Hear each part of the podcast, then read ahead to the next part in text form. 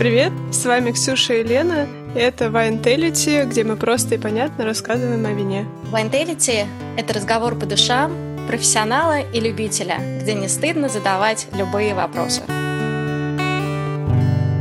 Всем привет! Сегодня в Вайнтелити мы поговорим о пути сомелье. А, все знают, что сомелье есть, но кто это такие, знают не все. А когда я представляю себе сомелье, у меня в голове всплывает образ такого взрослого, может быть, даже слегка пузатого, лысоватого мужчины, а, такого уже в летах, который многое повидал, выпил много вина, и вот он с высоты своего экспертного мнения может что-то вещать. А, но на самом деле это совершенно не так. А, сегодня я хочу расспросить Лену от, собственно, ее пути сомелье, как она к этому пришла, с чего вообще все это началось, вот это вот увлечение вином, которое переросло в профессию, и какой был путь. А потом я поспрашиваю тебя о том, если, например, человек хочет отучиться на сомелье, куда идти, с чего начать. Расскажи тогда, как начался твой путь? А, я не знаю, стоит ли нам сделать некоторое введение про то, а, кто такой сомелье. И, а, то есть ты описала некий образ человека, да, но есть ли у тебя понимание, чем сомелье занимает? Какой род деятельности он ведет? Насколько я знаю, сомелье — это винный эксперт. Это человек, который работает в ресторане, и он помогает тебе выбрать вино. Соответственно, ты приходишь в ресторан, ты выбираешь еду, и человек подсказывает тебе, какое вино будет э, прекрасно дополнять выбранное тобой блюдо. Все так, да. Не хватает немножко, наверное, информации о том, что сомелье это как некий такой, это как хозяйственник, да, в ресторане. Только его хозяйство, если у, у шеф-повара его хозяйство это кухня, то у сомелье его хозяйство это вот э, его подвал, винный подвал, да, и все, что с ним связано, потому что сомелье не только человек, который, безусловно, советует и подбирает э, клиенту вино к блюду. А сомелье – это еще человек, который составляет винную карту. Сомелье – это человек, который следит э, за правильным хранением вина, да, то есть в зависимости от размера ресторана, да, опять же, мы можем говорить о, о некоторой градации сомелье, да, есть позиция head сомелье, то есть главный сомелье, могут быть просто сомелье, да, могут быть младшие сомелье. И вот в зависимости от того, какую ты занимаешь позицию, а, такой род деятельности или ответственности у тебя в твоих руках находится. Сейчас прям просто флёр спал в сомелье, такой завхоз. Иван Петрович, который в винном погребе раскладывает свои бутылочки драгоценные. Слушай, ну на самом деле это часть работы. Ну то есть вот эта вот красивая картинка, которую мы привыкли видеть о сомелье, такой, знаешь, человек в, в костюмчике, это, это, так скажем, парадная часть, да, а не парадная часть заключается в том, что а, сомелье заказывает все эти вина, да, он работает с поставщиками, он отбирает а, вина для винной карты, соответственно, периодически ее обновляет, Действительно, это такой завхоз, который переодевается вечером в красивый костюм и начинает общаться с гостями. И вот здесь, кстати, очень важная вещь по поводу сомелье, что этот человек — это, по сути дела, еще и артист. В силу того, что сомелье приходится очень много а, общаться с гостями и не просто общаться, понимать их вкус, да, то есть а, давать какие-то рекомендации, то это действительно такой человек, который на виду, который умеет развлечь, который умеет повеселить. Ну вот, вот в общем, как-то так я вижу. То есть это даже не артист, я бы сказала, психолог, то, о чем ты говоришь. То есть э, он приходит к тебе, считывает твое настроение, какую-то атмосферу за столом, которая происходит, и в нее так удачно интегрируется, аккуратно. Да, да, все так и есть, потому что, в принципе, ты можешь по первой реакции знакомства да, с посетителем, мы не называем э, клиента, мы называем гости, да, если мы говорим про сомелье, то э, к нему приходят гости когда он первый раз а, видит гостя, да, то он сразу считывает, какое у гостя настроение, вообще хочет ли он общаться. Потому что есть люди, которые пришли, и, если честно, все, что им нужно, это заказать вино. То есть подходят сомелье, они не хотят ни о чем общаться, они просто говорят вот эту бутылку, все. А есть люди, которые действительно пришли, они хотят а, получить немножко вот такого experience а, а, да, что называется, опыта, да, чтобы им рассказали, показали, не знаю, какие-то там а, истории, шуточки, прибауточки. Расскажи тогда, как ты докатилась до жизни такой? То есть я знаю, что ты в качестве сомелье открывала несколько ресторанов в Лондоне. Расскажи немножко взгляд изнутри, как это происходит. То есть э, вот ты немножко упомянула, да, из чего стоит процесс работы, что ты заказываешь вина, выбираешь, то есть с чего вообще все начинается. А как э, мне всегда было интересно, вот ты приходишь в ресторан, да, и там винная карта, а вин э, на свете, не знаю, миллион. Вот как сомелье для конкретного ресторана выбирает э, те самые вина? А, мне очень понравилась твоя фраза о том, а, как ты до жизни до такой докатилась. А, мне кажется, она очень соответствует пути сомелье. Да-да-да, положению вещей. Мой интерес да, к вину начался довольно давно. То есть свое первое винное образование я получила еще в Москве в 2010 году в известной винной школе Инотрия. И это как, как мой, собственно говоря, путь э, начался. А, потом, когда мы уже спустя много лет переехали жить в Лондон, э, я решила, что я хочу продолжать э, погружение в винную, винную жизнь. Я никогда не работала, несмотря на то, что первое мое образование было винное, я работала в вин, виноторговой компании, но я никогда не работала сомелье. Где-то внутри меня было всегда такое а, не знаю, как это такая мечта а, побыть именно в качестве сомелье.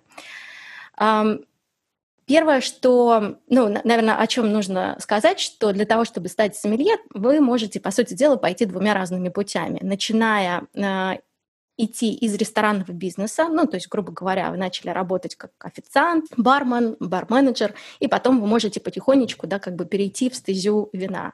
Либо, например, как это было у меня, я просто решила, что я хочу быть сомелье для того, чтобы уметь разговаривать на винном языке в Англии. Мне нужно было получить дополнительное винное образование, собственно говоря, которое я и получила в заведении, которое называется WCT. Сколько лет нужно учиться и сколько это стоит? Чтобы начать, на самом деле нужно не так и много. Первая ступень WCT, она длится всего один день, да, то есть ты получаешь какие-то очень-очень базовые знания о вине, даже больше не столько о вине, сколько о сервировке, да, подаче, сервировке и так далее. Затем ты переходишь на следующий, на второй уровень, он уже длится подольше, да, в зависимости от того, какой ты покупаешь а, пакет, потому что там есть быстрый путь, да, и более растянутый. Ну, то есть он буквально тоже занимает, ну, наверное, с неделю.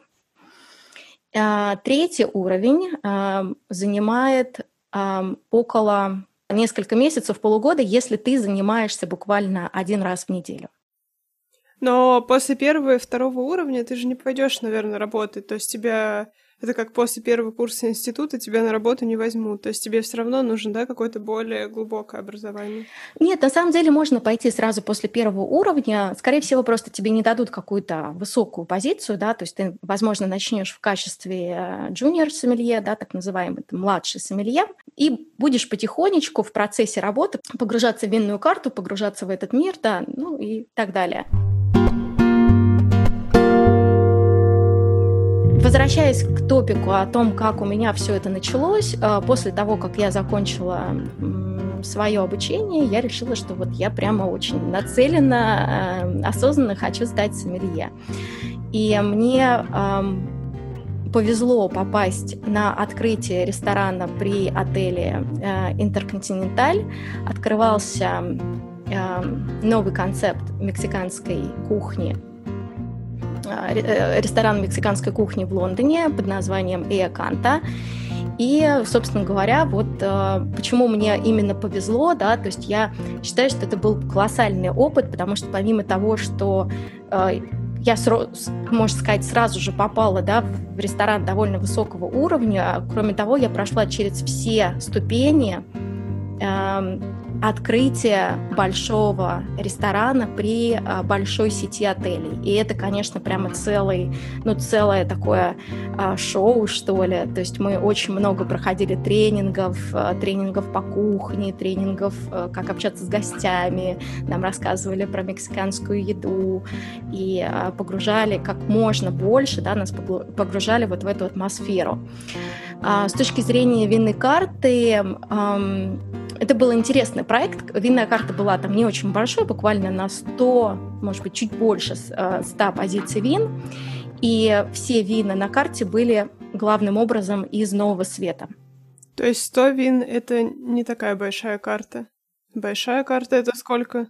Для ресторана уровня а, пятизвездочного отеля, ресторана, который находится а, в самом дорогом центре Лондона, а, это не очень большая карта, нет. Большая карта, ну, это, конечно, уже тоже некоторый экстрим, да, то есть вот э, второй ресторан, в котором я работала, ресторан Медлар, у него было на карте около 600, около 600 вин. И это, и это очень, очень много, и это довольно сложно и с точки зрения хранения, и с точки зрения управления винами, ну и, соответственно, с точки зрения запоминания всех вин на карте. И ты должна их помнить все наизусть? А, ну, конечно, нет. Конечно, ты, особенно когда ты только начинаешь, ты не можешь а, помнить все, а, все вина, и ты не можешь их, более того, знать и а, успеть да, попробовать продегустировать. Помнишь, мы с тобой а, в первом нашем выпуске говорили да, про карту? Да, то есть вот эта вот некоторая ментальная карта а, должна быть у тебя в голове, то есть ты должен понимать, регионы, потому что когда ты понимаешь регионы и когда ты понимаешь, а, как работает сертификация, грубо говоря, вот в разных странах, то ты понимаешь, какой сорт винограда, какой примерно будет вина, а, что ожидать, да, ну и вот как-то по, по ходу дела ты уже начинаешь а, разбираться. Хорошо, вернемся тогда к тому, что вот ты работаешь, да, запускается ресторан, вы составляете винную карту откуда берутся эти вина, почему именно эти регионы. То есть как ты наполняешь, как ты делаешь этот микс, чтобы было, не знаю, всего по чуть-чуть, или у ресторана есть конкретное направление, что он выбирает вина нового света, да, как ты сказала. Как вот это происходит? Конкретно в этом э, случае, то есть концепт был следующий был ресторан, да, при пятизвездочном отеле мексиканской кухни. Но э, мексиканской кухни именно такого там не, не, не буррито стайл, да, а, а, так скажем, высокой, высокой мексиканской кухни. И а, поэтому идея а, идея нового света, она как бы пришла из идеи кухни, да, то есть, в принципе, один из подходов, как мы можем составлять винную карту, мы смотрим на ту кухню, которая у нас представлена в ресторане. Да? То есть если это, грубо говоря, только там, французский или итальянский ресторан, значит, скорее всего, мы пойдем, может быть, только с итальянской картой. Или, там, не знаю, только с французскими винами. Это, безусловно, не всегда так, вот, но это один из подходов. Так как у нас была мексиканская кухня, то решили э, в качестве такой вот идеи основополагающей э, взять только новосветские вина, да, таких стран, как Чили, таких стран, как Аргентина. У нас было парочку мексиканских вин, у нас были австралийские, новозеландские вина. Единственное исключение тогда сделали, безусловно, для шампанского, так как ты понимаешь, да, что это э, пятизвездочный отель туда приходит, он в центре Лондона находится, то есть ты не можешь избежать э, того, чтобы иметь э, классические игристые вина, в данном случае шампанские, на карте. Шампанское из Франции, я так понимаю. Да, шампанское может быть только из Франции. То есть, если мы говорим слово шампанское, это вот только-только... Это Франция. Из региона Шампань, да. А игристое может быть откуда угодно. Игристое может быть откуда, откуда угодно, да. Что происходит дальше технически, да? То есть а, сомелье или команда сомелье, да, вы определились с регионом для запуска ресторана этой винной карты, вы потом закупаете каждой бутылки по одной штуке и тестируете, либо там кто-то отправляется по этим винарням, как происходит закупка? Улыбаюсь, потому что действительно интересный вопрос. А когда появляется только идея составления винной карты, как это происходит? Ты встречаешься с большим а, количеством дистрибьюторов, да, поставщиков и они тебе приносят бутылки вина абсолютно бесплатно. Да, то есть они, в смысле, не приносят бутылки вина, они приносят бутылки вина вместе с собой и рассказывают тебе э, То есть вы дегустируете вместе, какие-то вина ты знаешь, какие-то вина ты не знаешь, да, то есть ты пробуешь, ты отбираешь. То есть это такой да, большой очень процесс. Конкретно вот в ресторане э, Иоканта, так как я пришла уже, когда сам концепт, да, он уже запустился, и винная карта на самом деле тогда была, а, у меня не было возможности пройти через весь этот процесс, но я через этот процесс а, проходила, когда я уже стала хед-сомелье для ресторана Бабель Хаус, и там э, нам приходилось, да, то есть ну, нашей команде именно отбирать э, вино за вином и подбирать его, соответственно, под, под стиль, под стиль ресторана. А сколько обычно в команде сомелье человек для такого ресторана? В зависимости от ресторана, то есть э, если это небольшая карта, то достаточно одного-двух людей. А если это ресторан побольше, который в том числе специализируется э, на винах, то есть это может быть и три человека, да, и пять. И, например, как э, в примере ресторана Хайт, да, ресторан Чичваркина, насколько я помню, у них команда то ли из 15 человек состоит, то ли из 12, то есть там очень большая команда сомелье. А что такой каверзный вопрос? вот ты говоришь, что сомелье отвечает за сохранность вина, соответственно, да, то есть он следит за всем, что было хорошо. Как бы это помягче сказать? Какой силой должна быть ошибка, чтобы тебя уволили? Вот что нужно сделать тебе как сомелье? Ну, в смысле, чего не нужно делать себе как сомелье, чтобы все было хорошо? Что, я не знаю, вот если ты разобьешь, например, какую-нибудь дорогущую бутылку или что-то, а, ну, слава богу. Как не, как не облажаться? Слушай, ну, ну это такой, знаешь, вопрос, как не облажаться. Я думаю, что, конечно, эм, все совершают ошибки, и рано или поздно бьют бокалы, причем дорогие бокалы Зальта. Вот э, это очень классная компания, которая производит такие очень тончайшие бокалы. Вот один бокал стоит в районе 45 фунтов. Ну, э, давай переведем в рубли, ну, то есть это где-то 4,5 тысячи рублей один бокал. Э, била ли я эти бокалы? Ну, вот когда приходится тебе натирать, да, до блеска, то бывает, бывает, срывается. И что, тогда вычитают из зарплаты? Э, ну, нет, в моем случае все-таки это не вычиталось. Это, это были расходы, расходы ресторана. Mm. Но, Пронесло. Да, но э, на самом деле у тебя очень интересный вопрос по поводу того, что, нужно сделать, да, чтобы тебя не выгнали. Ну, наверное, нужно прям совсем сделать что-то плохое, не знаю, ну, либо очень, наверное, грубо разговаривать э, с клиентами, да, чтобы прямо тебя э, захотели уволить. Но, наверное, одна из э, таких проблем, которая известна в винном мире, это алкоголизм. На самом деле есть некоторое количество людей, работающих в баре или работающих эм, в качестве сомелье. Я не могу сказать, что их большое количество, потому что это все очень быстро становится понятно, да, которые начинают так э, подбухивать э, на стороне, да, и потом, когда ты делаешь отчет, ты начинаешь понимать, что у тебя пропадает алкоголь. А расскажи самые, вот за твою карьеру сомелье в трех ресторанах, какие были самые интересные и дорогие вина, которые попадались тебе в руки? И как часто люди их брали? Просто когда ты такой, знаешь, как обыватель э, средней руки, понятно, что ты такое вино не возьмешь, но интересно, вообще много ли людей, которые их берут, в принципе? Понятно, что их для кого-то держат, но для кого? Ну, давай я, те, я начну так. Я расскажу тебе про довольно смешную, забавную историю, которая со мной случилась э, в ресторане Эйаканта. Значит, у нас было открытие, открытие ресторана, и, э, как правило, да, вот в ресторанах высокого уровня у тебя всегда перед началом смены происходит такое общее собрание, где вы обсуждаете, какие гости к вам придут, потому что вы сразу видите букинг-лист, да, и, значит, говорят, что вот придет один из русских э, известных миллионеров, миллиардеров э, Чичваркин. Вот. И, значит, э, приходит господин Чичваркин, открывает карту Иоканты, и понятное дело, что там, в принципе, самая дорогая бутылка вина, она стоила примерно в районе, если не считать шампанского, в районе 200 фунтов что, в принципе, ну, это вообще недорого, да, для, так скажем, для винного мира. А, он смотрит на эту карту, э, соответственно, говорит, это, это, это у вас у вас что-то все такое молоденькое. А, я говорю, ну вот, вот такой вот у нас концепт, вот все, все, что есть. Я говорю, ну давайте так, а, у нас здесь есть еще один ресторан, потому что под групп, ну, под крышей э, отеля Интерконтиненталь был еще второй э, итальянский ресторан, который как раз специализировался, вот у них карта была только итальянских вин. Я говорю, давайте я сейчас туда быстренько сгоняю и принесу вам, что у них есть.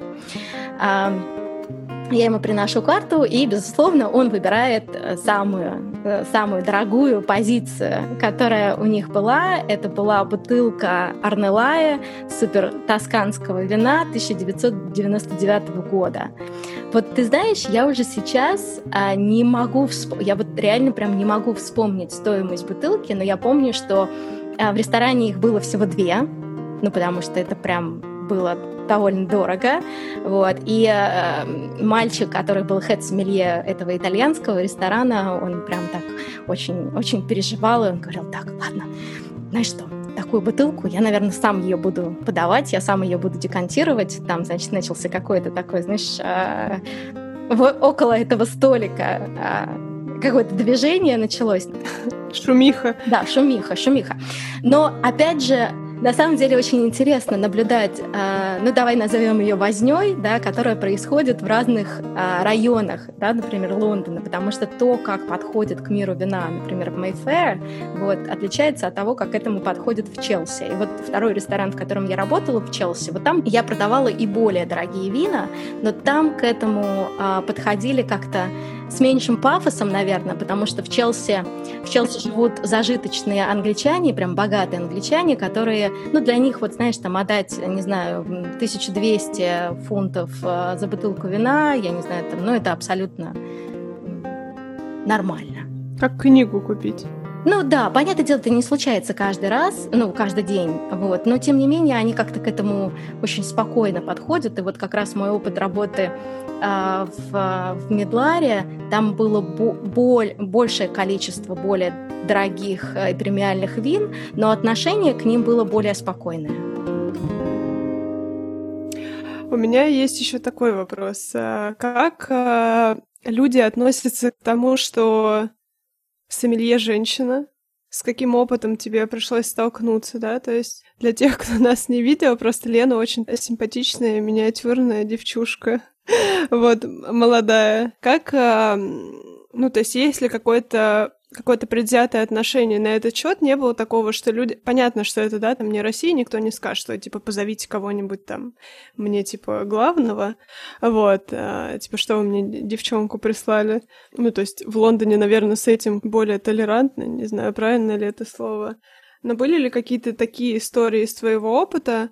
А, ну, ты знаешь, в моем случае это было больше даже не столько предвзятое а, отношение, хотя надо сказать, что если мы посмотрим на мир вина, профессия сомелье всегда в ней доминировали мужчины. И если мы посмотрим на примеры сомелье, хоть в России, а, хоть э, в Италии, хоть во Франции, это будет, безусловно, такое мужское сообщество. Но так как количество женщин-сомелье растет с каждым годом, да, то есть это не является какой-то, ну, типа там, не знаю, чем, чем, чем-то, чем-то необычным, из, из ряда вон выходящим. Но с чем я сталкивалась, если честно, вот конкретно в моем случае, люди, конечно, никак не могли э, понять, как сомелье может быть из России. И вот это некоторая, ну, вот эта вот э, картинка нашей страны, как нации, пьющей водку, она, конечно, не укладывается до сих пор, мне кажется, не укладывалась и не укладывается в головах очень многих э, людей, очень многих иностранцев. Это шагает за каждым русским. Ну вот да, то есть когда, когда люди узнавали, то есть они не, не удивлялись тому, что девушка сомелье, но они удивлялись тому, что о, вы, вы из России, да, а вот а как, а как вообще с вами случилось вино? Смотрите мне водку в вино, не подмешайте там. Как я понимаю, сомелье, как ты говорила, да, это психолог, артист, он совмещает в себе разные профессии. И были ли у тебя такие завсегдатые любители, которые ходили к тебе как к сомелье? Приходил к тебе кто-то, появился ли у тебя пул своих клиентов за время работы? А, естественно, да. Ты, так как это работа с людьми, то у любой да, клиентской, будем называть ее так, а, в работе, да, очень важны персональные взаимоотношения.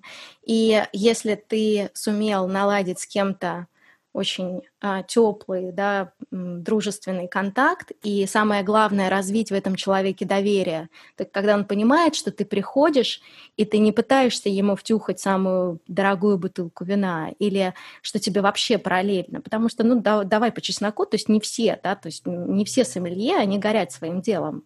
Некоторые просто пришли в эту профессию, потому что, я не знаю, там, престижно, не знаю, потому что больше денег захотели.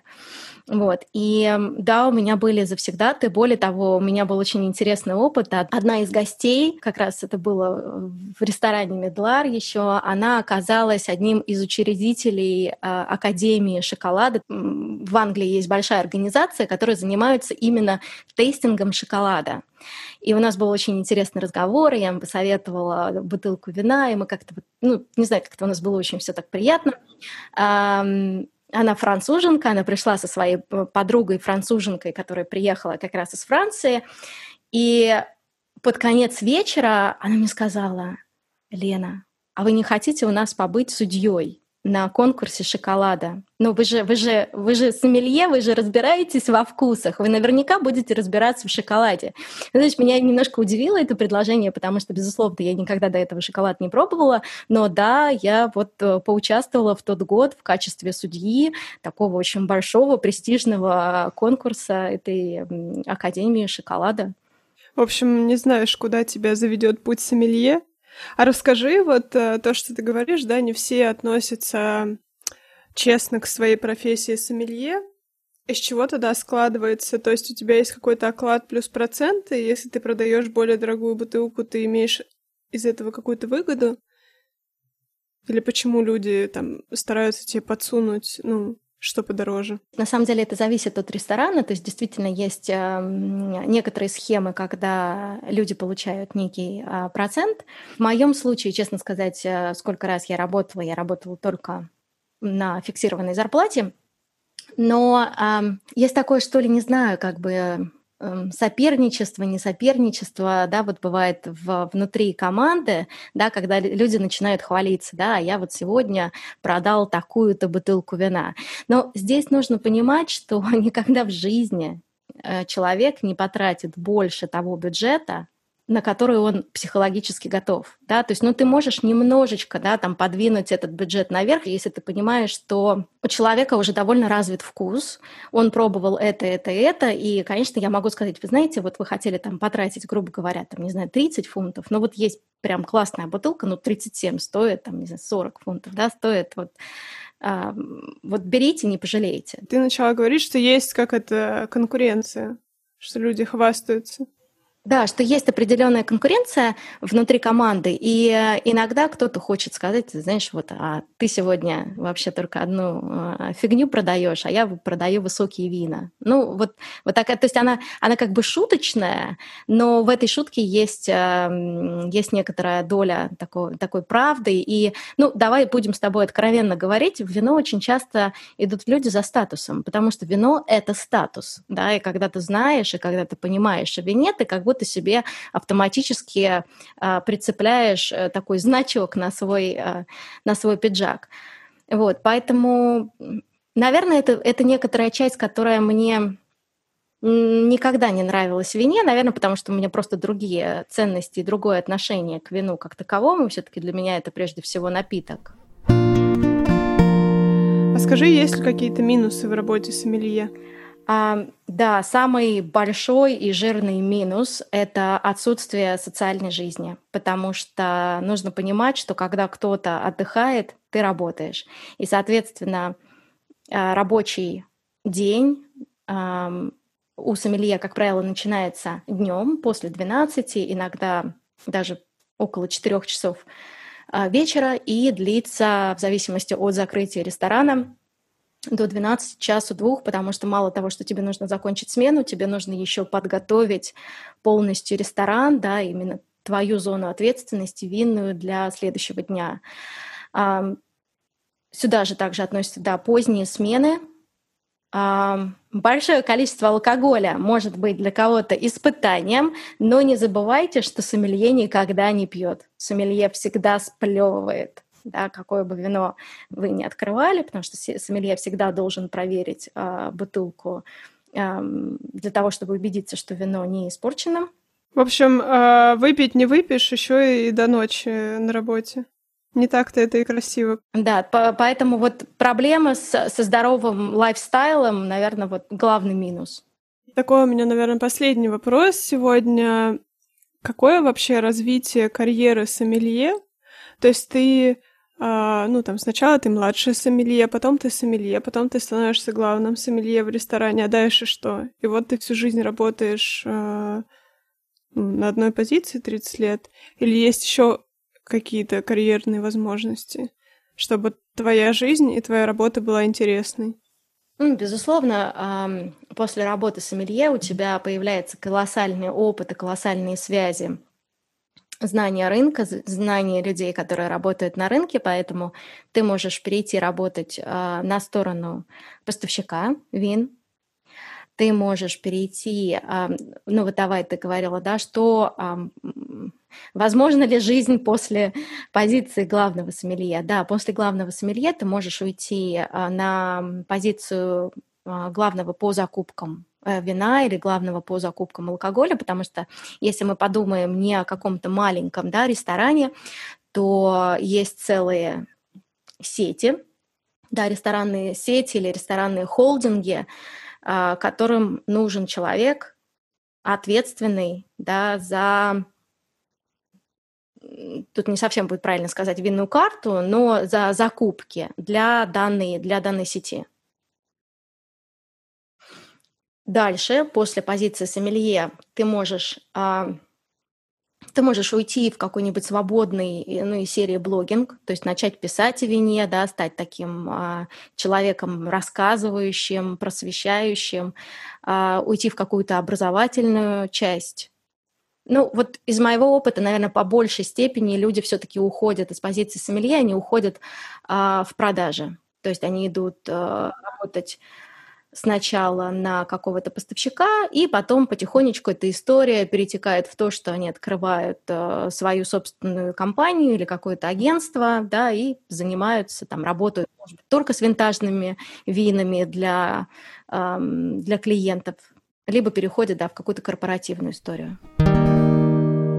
И давай э, завершим сегодня на такой ноте. Расскажи, что случилось с тобой самое лучшее за всю твою карьеру и период работы с сомелье? Какой-то такой запоминающийся факт. Честно тебе сказать, наверное, я буду очень банальная в этом смысле, но для меня самым ярким а, воспоминанием являются люди и какие-то события или какие-то ситуации, которые были с ними связаны.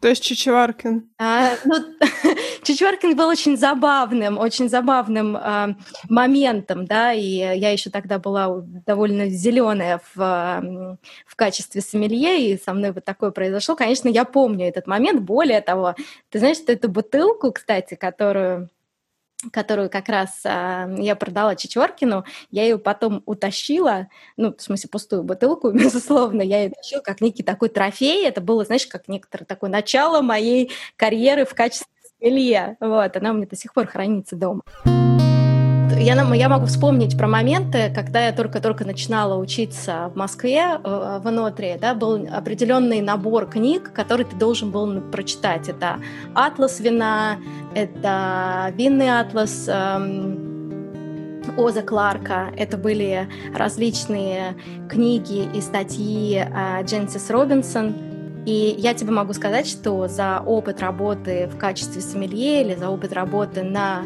а, международных видных, а, винных конкурсах я со всеми этими людьми познакомилась лично. И вот, вот этот, наверное, момент, когда вдруг книга оживает да, перед тобой.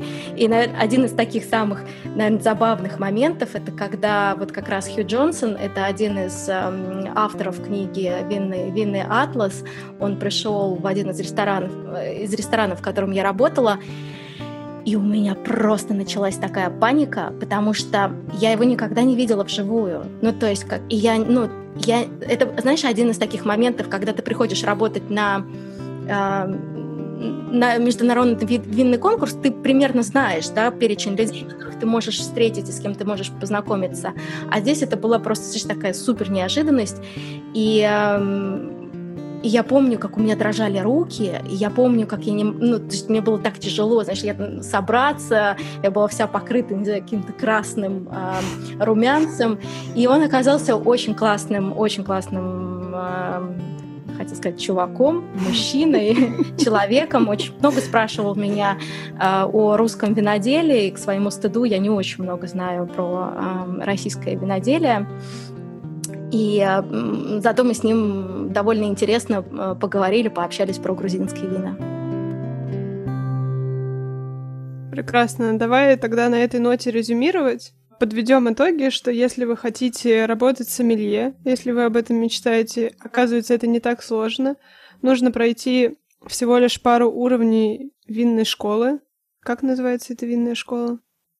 А есть э, два международных э, института, ну, можем, да, называть так. То есть это WCT, это Wine and Spirit э, Educational Trust, и второй это Court of Master Sommeliers.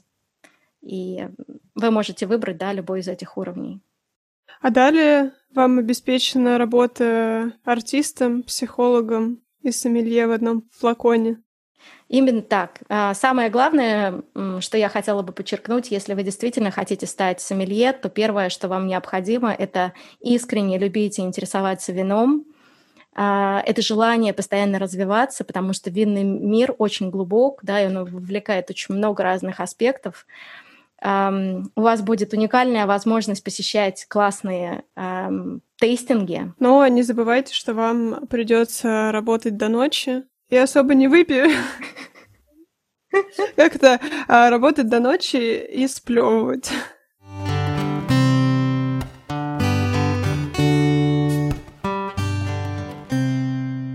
Но я думаю, что нужно закругляться. Спасибо, что были сегодня с нами. Если у вас а, возникли какие-то вопросы а, по а, данному эфиру, не стесняйтесь, обязательно пишите нам в комментариях, задавайте ваши вопросы, мы с радостью на них ответим. Спасибо и до встречи.